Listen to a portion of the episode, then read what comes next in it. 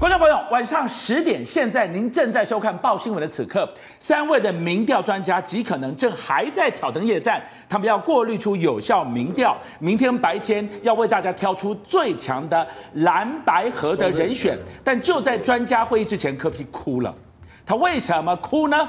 等一下我们要为您解读，眼泪传递什么讯息？而就在专家会议之前，民众党突然丢出了一堆技术性的问题，其中最争议的这一题。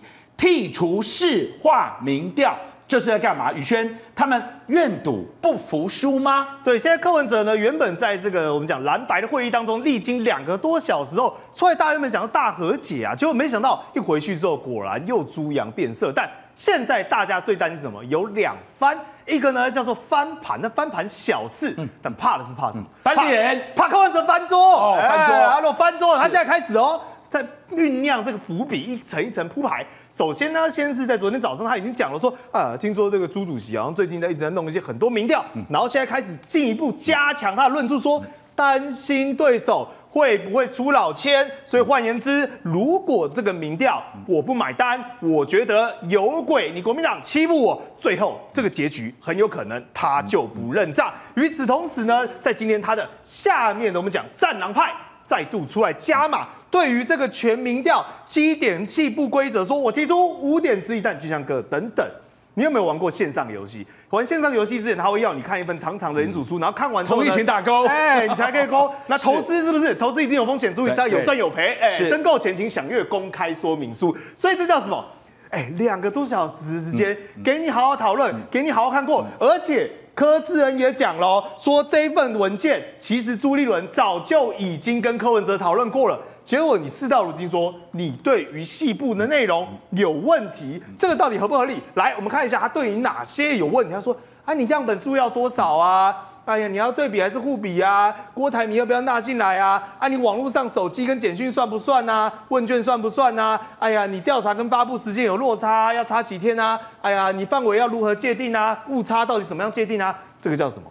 就像哥你知道吗？这就叫做鸡蛋里挑骨头。我觉得找见找麻烦，找见找麻烦。就尤其是你画到一个郭台铭，我就倒退三步了。什么时候郭台铭居然是在我都已经要审视民调前？一刻，你告诉我说为什么没有纳入郭台铭？啊，你在乱的吗？啊，对，居然跟他讲的好嘛。那当初会议为什么不找郭台铭来嘞？啊，对啊，啊对不对？五咖也可以嘛，五个人也好看啊，可以打篮球啊，篮球队刚好五个人啊，对，你也可以凑五个人嘛。所以显然这一副东西呢，就是当柯文哲原本已经同意愿意签，但回去之后，不管是内部的会议也好，不管是战蓝派也好，嗯、大家开始想要从中找麻烦，而找这些麻烦，其实真正为了一个理由是什么？确保如果最后有个万一翻桌，你总要有底气，翻桌总要有台阶，而这些就是他的铺陈。真的会翻桌吗？一步一步的铺盘，除了发言人出来丢出这五个让我们觉得莫名其妙的技术性问题，或者你说杯葛也可以。哎，现在我觉得更根本的是，居然他们要把市话民调通通不予承认，这件事情真的是伤筋动骨。没有错，而且柯文哲呢阵营呢，除了我们刚才谈这五点之外，今天又抛出一个最新一点哦，怎么样？也是针对民调，我们刚才聊了民调，来你看，他说要求国民党。在六点哦，也就是现在是什么？十一月十七号六点哦，时间现在已经过了，前上传民调报告供审阅，哎，这什么意思啊？代表说他要你交你现行你手上有的，包括你未来会提出的，你可能罗列的，通通都要拿来先进行检阅。我打一个岔。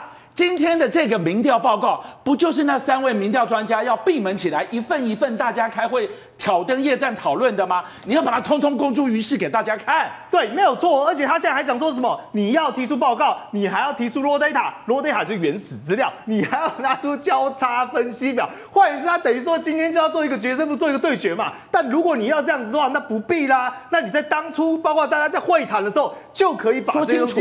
先拿出来嘛，这才叫突袭耶！我觉得这个动作才叫突袭啊。对，这个没百分之百的突袭。但讲到这个东西，这个叫做什么？刚刚这个讲叫突袭，这个叫高度针对性。因为其实民众党他提出几点啊？第一个，他说市话民调不准，所以我们要把纯市话的全部剔除。再第二个说。因为单一的民调公司，他如果做连续性好几份，但就像个大家都知道，第一个抽样时间不同，抽样的人数也不同，其实那个份数，即便是同一家公司，意义也大不相同。他说不行，你就只能算一份。结果大家回去还连续看，哦，你就是在针对美丽岛电子报民调嘛？为什么？因为美丽岛电子报是纯市话的民调，再来美丽岛电子报是唯一做滚动式的民调。但我要跟各位讲一个前提：美丽岛电子报真的有问题吗？但事实上，包括就在今天，韩联社韩国的中央社以及 Financial Times 英国的，对不对？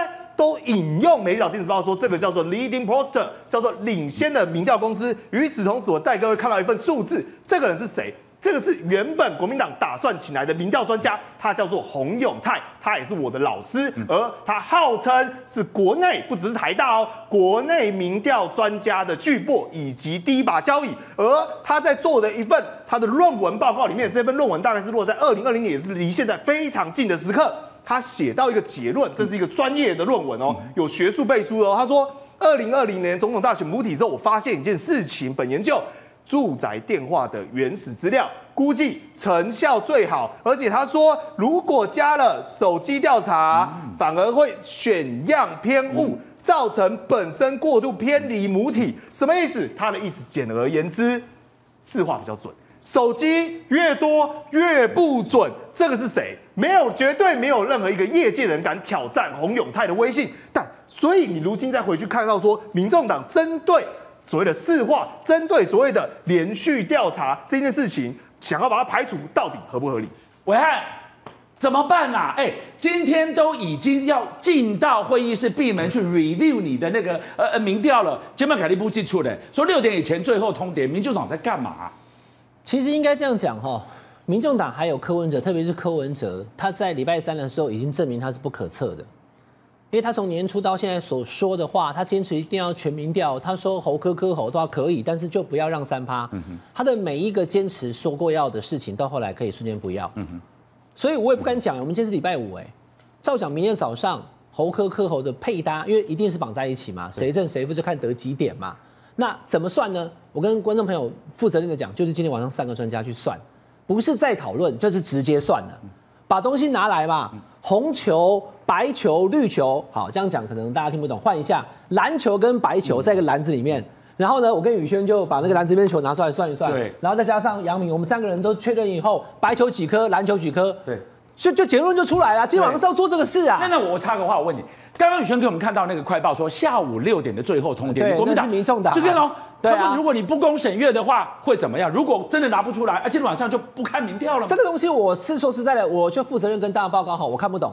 因为包含了民众党自己的那个总经理是关志宇嘛，他也是到了现场以后，把七怎么会问这个问题呢？十一月七号到十一月十七的这十一天当中，所有侯科科侯的民调，所以你看到今天他一直在讲说美丽岛市话被排除这个事情，他要抗议，你抗议什么？你到底在抗议什么？我觉得这是歪楼的，观众朋友，负责任告诉你，美丽岛电子报一份都不会有。因为美丽岛电子报做的是萨卡都、西卡都，不是猴科科猴，所以美丽岛电子报是不是全市化还是全民全手机根本不重要，不重要啊，因为它不会有啊。是，你民众里面没有人知道吗？柯文哲跟这个周瑜秀、陈志涵应该知道，当天在开会啊。虽然六点声明里面没有写，可是签下去的时候都已经谈好了，现场有 review 嘛。那你今天突然跟大家讲，就是是这个质疑，我知道我理解，就是说如果美丽岛这种全市化的，好，这个看起来，哎，我们要把它排除掉哦。因为全市化的可能对柯文哲不利，可是他根本就不会在，那你讲他干嘛？第二个，七月呃十一月七号到七月十七这十一天，包含今天是最后一天，十一天，第十一天，所有出现过的民调，比如像 ETtoday 有好几天，对，那我的了解，其实三个专家有共识，就取最近的，不会说重复来好几次，就是这样啊。所以就我刚刚讲的嘛，我们就挑蓝色跟白色的球。有破的球不要了，或者是染成黑的不要了，最后很完整的球，我们只是算球哎。三个专家只是去检视民调的结果，请注意这个六点声明里面的第一点就是找三个统计专家来检视，不是来重新讨论民调啊，没有什么讨论，就是检视而已。所以基基本上晚上开会不会太久，应该就一个小时以内就把答案出来以后，然后请马英九来公证，明天早上马英九就会开记者会宣布宣布答案了。可是。可是，观众朋友，我我我还刚刚已经讲了，我一直认为按照柯文哲的说法，他根本不会签下这个协议，可他签了，所以大家讲说这个老汉翻车嘛，那我不要再翻车第二次啊，我不要再预测明天他会怎么样了，明天会不会柯文哲就哎遵护了都柏省？可是你要跟社会各界解释，就是那你礼拜三同意陈志涵抗议，你还你还不声援陈志涵的当下的你，你要怎么跟大家论述？因为你说现在看到这些东西很模糊，是啊，那模糊你还签？那你都签下去了，你现在又要冰斗，那那不好意思啊，这就超脱总统选举的结果。好，观众朋友，我讲一个重话，如果这样的话，一个变来变去的人怎么怎么领导国家？你怎么当总统啊？如果你连这么小的事情你都没有办法 hold 住，你都没有办法做个决定，都没有承担。我现在不在帮侯友宜讲话哦，我觉得这一次其实看得出来，柯文哲在一些人设上面受到了一些伤害，他要想办法把它弥补。他所说的坚持，他没坚持。然后他说他不要密室，结果开会那一个多小时，连陈志涵跟周瑜说都不在，那怎么会这样呢？总之啦，哈，愿赌要服输，礼拜三就已经签下去了，就来算那个民调。按照这个游戏规则看起来，对侯友宜应该比较有利。可是你都签了，可是比较有利还没算，说不定算出来你还真的赢。所以就看最后的结果，明天到底是侯柯还是柯侯？希望不要冰的，也不要我拍掉。好，我们听到这个地方，观众朋友现在在我们的电话线上，我会为大家邀请到这一位，也是今天三位民调专家之一的庄博仲教授。庄老师是国民党推出的代表，老师您在线上，我们刚刚讲到了一个关键字，就是。不要市化民调。今天民众党传出这样的一个诉求，那你怎么来看？今天在会议桌上，你们会怎么讨论？基本上只要符合学理的民调，我们都列入检验的。那至于柯震宇有没有这样主张，我是不知道。那相信这是一个可讨论的议题，就要看他合不合民调学理。如果符合的话，应该没有理由剔除。好，老师还有一个更关键的是，就你的了解，你看过的这么多份的民调，是不是一如外界的预期，侯科占上风呢？个人看的应该还不算准了，因为我看过双方都有领先的啦。要把这段期间符合我们标准的民调放进来检视，全面检视才能得出结果。目前我还不知道。侯科各擅胜场，哈，那我们的任务就是要挑出蓝白河的最强人选嘛，所以我们会用侯科配或科侯配来 PK 赖萧配。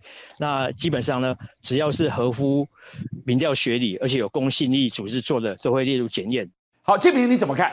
你现在看到民众党提出这五点之一，我们这高度怀疑是要累积相骂本吗？一方面柯文哲他不断的在那边有点是讨拍，然后有点在那边哭，然后一方面民众党你这一群的战狼也好，战猫也罢，就开始在呃对外公开提出这些，你要打脸前几天十一月十五号马朱柯侯他们提出来的这六点共识吗？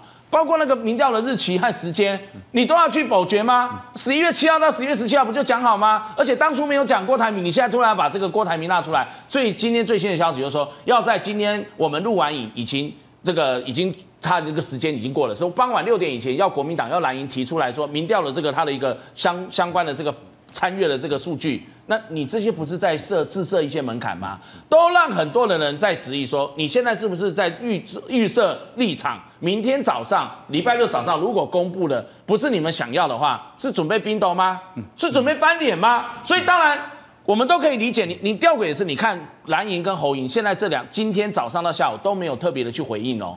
你看，不管是吴怡轩他发的新闻稿，或者是柯比怎么哭，然后黄珊珊怎么去跟柯比讲，然后当然民众党的一连串的反应，一连串提出这五点质疑，蓝营相对低调。侯办也相对的不愿意去回应，是避免去刺激民众党跟他的这个支持者，这个我们可以理解，因为柯比这两天是在做这样的事情跟努力。可是如果你越加过火的话，就让大家质疑到，难不成柯比你在昨天上黄国昌跟这个馆长的节目的时候，你也有提到说，如果明天早上公布的这个结果不是让你这么满意的话，或者是让让大家觉得说有灌水或者是不公平，你会不会再认？他说不会。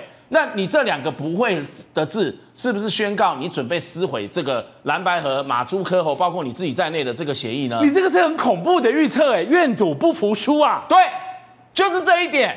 你会不会变成郭台铭二点零？五月十七号发生那个事情，那是在国民党内。那现在搬到了这个政党之间的协商，你就完全失去了正当性哦，也完全变成了你到时候。如果蓝白不合，大家都说彼此蓝白要各自操作弃保。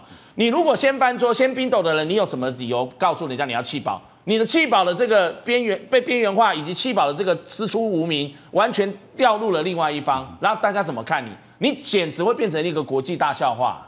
今天怎么会走到这一步？都已经要进入会议室去 review 这些民调，结果哎，愿赌不服输。大家想，民众党你不都几出嘞？柯文哲哭了，我要来告诉我们，为什么签下了这份同意书？你是多委屈，你又有多勉强，压力有大，大到你要在镜头面前哭下这一幕。他的眼泪要干嘛？他要留住柯粉吗？还是要告诉全世界，他其实很委屈？好，俊相哥还有抱歉的观众朋友，阿北哭了哈。那他的那个影片我有看，其实还蛮感动人的，因为呢，他就在跟他自己的党代表用视讯去解释啊，大家要了解我为什么礼拜三的时候跟国民党签了这一份。你看，他一直要去讲那一句，他讲不出口，就是说，我我我最近最感动的就是那句话，阿阿伯，只要你不放弃，我们通通不放弃。结果呢，讲不出口，黄珊珊跟在旁边哭，周台主也哭哦，陈志涵在对面没看到人，不知道有没有哭，所以呢，整个气氛有没有？基本上啊，不是蓝白合一这样胜选了吗？那就靠啥？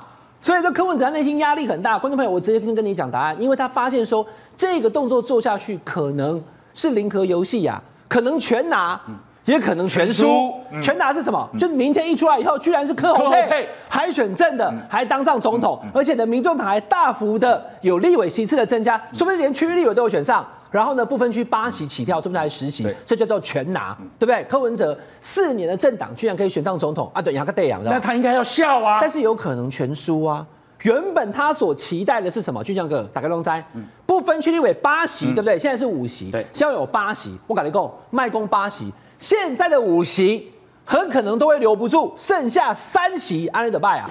越想越不对，而且党内已经有很多的反弹了。反弹在哪里？反弹在这里、那里，到处都是反弹。先说第一个，原本是好消息的，原本应该是锦上添花的，原本应该是今天的报纸头版头条的。但是呢，都被压过去了。就是黄国昌加入台湾民众党，还当不分区的立委，前进立法院，满血投靠这个打币天王，自带流量哎。基本上这个是台湾民众党抽到一个 S 级的神卡，是我提抽卡三十块抽一张，哎妈，我出文了啦，我抽到神卡了。有咆哮战神黄国昌，国昌是我好朋友啊，他在立法院，他当过二零一到二零二年的立委，当时时代量是五席。那五协立委还可以跟民进党周旋，还跟国民党压着打，对不对？他的论论辩能力，他的口才很好嘛，而且年轻人喜欢他。对，那你今天想要八席，对不对？你想要八席，八席你有黄国昌进来以后，年轻票到了，柯文哲也有魅力，叫他黄珊珊，基本上应该没问题啊。所以你这个是来加分的。可是就是现在目前整个形状不太一样了嘛。我负责任跟大家讲，国昌同意。柯文哲邀约是在上个礼拜，不是这两天，所以上个礼拜决定要加入台湾民众党，也要担任不分区，甚至来俊祥哥，我再跟大家讲多一点哦，甚至这个走得顺的话，哈，二月当不分区立委进到立法院，五月二十号还可以去当法务部长，哎，啊哪算你啊，对不对？因为不分区立委后面还可以补上来，所以就是退掉实力，进到民众党当立委之后，再当法务部长，四部曲呢？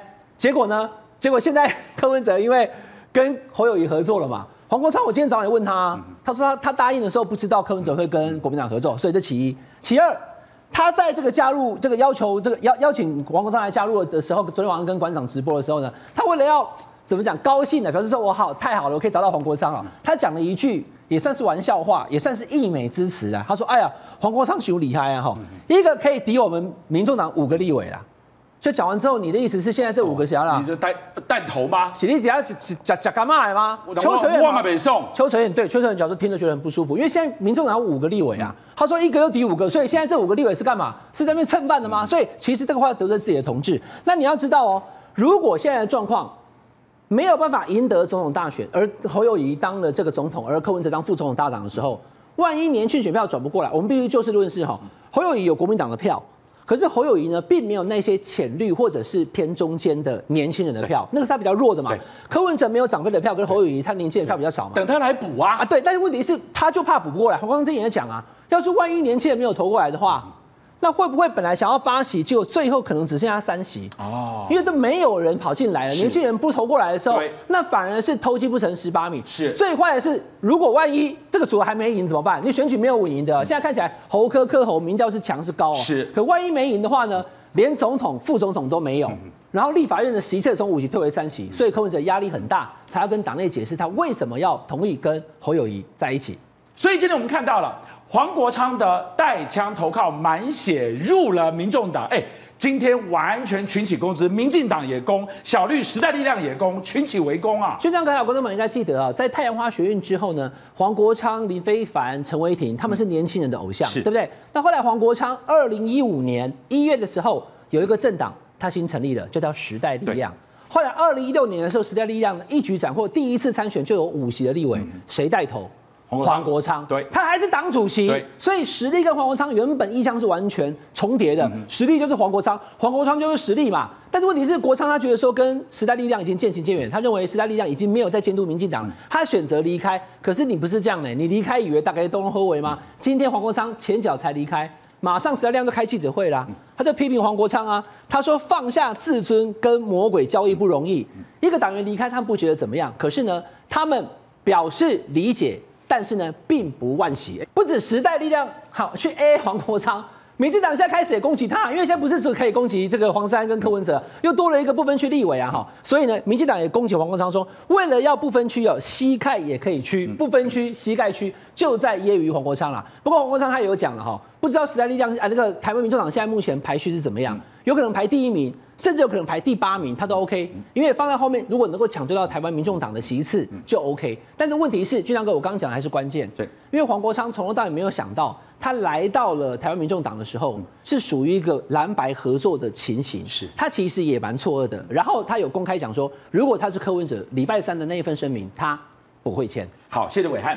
讲到这地方，导播，我们要给大家来看一份最新的一个民调。为什么说这个民调可以在刚的论述？我们在 N 加一，你最后来看到了今天这份民调呢？侯科配四十四点六趴，科侯配四十四趴，这是什么概念？这个就是根据游戏规则，侯科配加一点的概念。所以今天杨明来告诉我们，从刚刚一开始柯 P 的眼泪，到黄国昌的带枪投靠。现在所有的努力能不能留得住柯粉？如果留不住柯粉，而现在民众党又推出这个所谓的技术型的杯葛，你怎么看明天过后的这份民调出来结果？呃，俊相，其实从礼拜三这个柯文哲签署了这份协议之后哦，这个民众党里面哦，这个凄风惨雨哦，这个如上考比，好像这个党要亡了。哎，我我我搞不懂哎，如果大家都还不觉得你们这个有可能会灭党，为什么你们自己觉得会被灭党？那这时候柯文哲还在喊话说要得什么唯一支持啊？今天还订饮料，还说一定要得正的哦，要对自己有点自信好吗？还没先排嘛。那前面我们讲到民调的游戏规则真的很重要。我我我必须要讲哦，过去悲情牌用在什么时候？选前之夜。难道你民众党把这两天当做你的选前之夜吗？过去你看卢修一今天一跪选前之夜啊，都是在最后最关键的时候才会用到这种所谓的比较悲情的诉求。那除非你真的很委屈，那真的很委屈，我告诉你，不要不要等今天晚上六点，现在就翻桌说明天我们不比了，我们要我要那个柯文哲你要参选到底，承担所有你签字反悔的政治诚信破产的后果，就怕他担不起啊。对，你根本不要比民调，你直接出来说我决定参选到底，礼拜三是一场美丽的误会。我要继续参选，就这样，你要承担所有的后果。如果你觉得这样对民众党或者对整个台湾比较好的话，你就这样做。但是后果你必须要一个人承担，就像你礼拜三签了这个这个协议，你后果一样是柯文哲一个人承担。所以我我必须要讲哦，这次民调很简单，即便是国民党哦，他呃很多人都说哦，一个是马总统推荐的，一个是国民党推荐，那国民党推荐两个啊。好，不管怎么样，明天如果出来的这个结果。比如说采用哪些民调哦，那谁得分？如果让外界有疑义，我相信社会也不会接受。宇轩，你怎么看？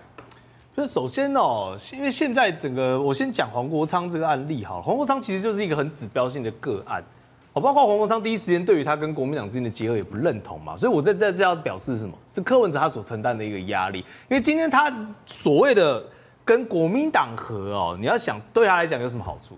哎、第一个我可以当副总统，对不对？未来的部会我也可以去安装部署，让我的民众党的人插进里面嘛，因为它是按比例嘛。而且不分区席次，当然虽然说刚才讨论到有可能会被边缘化，但如果反之，最后整个蓝白大胜，显然应该也不会差到哪里去哦。这是第一个重点，这是对于柯文哲来讲，他为什么愿意合的内容嘛？因为我们大家讨论到说，包括他在内部的时候跟朱立伦、跟马英九，哎、不是大家想象的那样子，对不对？柯真有时候还讲哎。说其实气氛蛮融洽的，哦，就有说有笑，不然两个多小时你要面面相觑，然后摆这个臭脸也不太可能呐。哦，所以显然双边对谈是有进展、有成果的嘛。所以现在问题来啦，那回去之后柯文哲到底为什么会突然这样批变？包括你说他为什么要流下这些眼泪？其实这些动作他总共有三个理由啦。第一个，压力释放。什么叫压力释放？他必须给自己。没有办法接受支持的，找一个出口嘛，所以说没有，你看我都声泪俱下，没有没有，我还要努力，我还要继续拼，了嗯、对我还要继续比，是我还要继续拼到底，这是第一个嘛，再第二个还有什么？哎，柯文哲募了多少款？柯文哲募了多少款？你有没有看到最近的新闻，江哥？说柯文哲现在一堆人吵着要他退款呢，哎，那个还叫小额募款哦，八千八百块一张的演唱会门票，演唱会门票你要不要退？哎，还有跟人蓝山那哦，哦，可怕的是什么？你有没有大金主？对不对？因为当初你跟他讲信誓旦旦说，我柯文哲我会选到底嘛，多少人会因为这句话把这些钱下去？那柯文哲你要怎么交代？所以他没有办法交代过去，是吧？他当然必须要去演这一出。最后第三个也是最重要的，就是我刚才第一个提到的黄国昌。黄国昌代表了什么？哎。你身边有多少像是黄国昌？他因为坚信你可以参选总统到底，他要跟你一分战到底。陈志涵、黄珊珊，那这些人呢？他们绝对会持续想要推着柯文哲说没有，你还是要继续一搏嘛。所以我们才会陆陆续续看到说，一下要规则要改，一下说要吵着要翻，一下又要怎么样，一下要怎么样？我觉得这叫什么？众志成城，这个众是民众党的众，现在反而是柯文哲想要当副总统的意志，跟民众党想要他独立参选到底的意志在对抗嘛？那你最后柯文哲会做什么选择？我个人啊是认为柯文哲最后还是一个务实主义的人，他不会跟着这些人一起飞蛾扑火。邀请您一起加入五七报新闻会员，跟俊相一起挖真相。